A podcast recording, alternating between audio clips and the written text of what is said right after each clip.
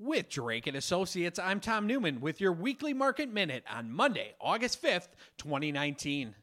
Last week, the Federal Reserve cut interest rates for the first time in more than a decade, in line with Wall Street expectations.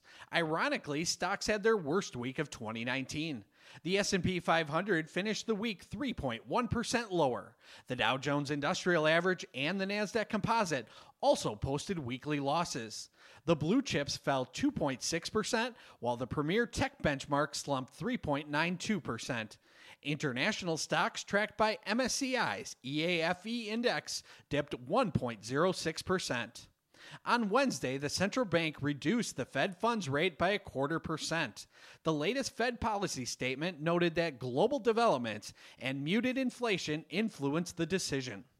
Addressing the media, Fed Chairman Jerome Powell described the cut as a mid-cycle adjustment. After that comment, Wednesday's trading session turned volatile on the interpretation that the cut was a one-and-done move instead of what might be the first in a series. Shares also fell Thursday after a White House tweet indicated that the U S would put a ten percent tariff on another three hundred billion dollars of goods coming from China effective September first. Practically speaking, this would mean a tariff on nearly all Chinese products arriving in America. So far, the announcement has not affected plans for trade delegations from both nations to continue negotiations in September.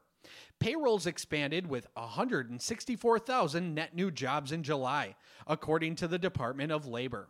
The headline jobless rate stayed at three point seven percent. It has now been under four percent for seventeen months. The U six jobless rate, which counts both underemployed and unemployed Americans, dipped to seven percent, a level unseen since December of two thousand.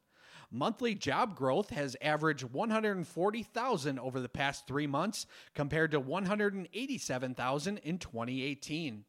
Key economic data coming this week includes the Institute for Supply Management's release of its latest Non-Manufacturing Purchases Managers Index, its monthly gauge of business activity in America's service sector. With Drake and Associates, I'm Tom Newman, financial advisor for News Radio W T M J.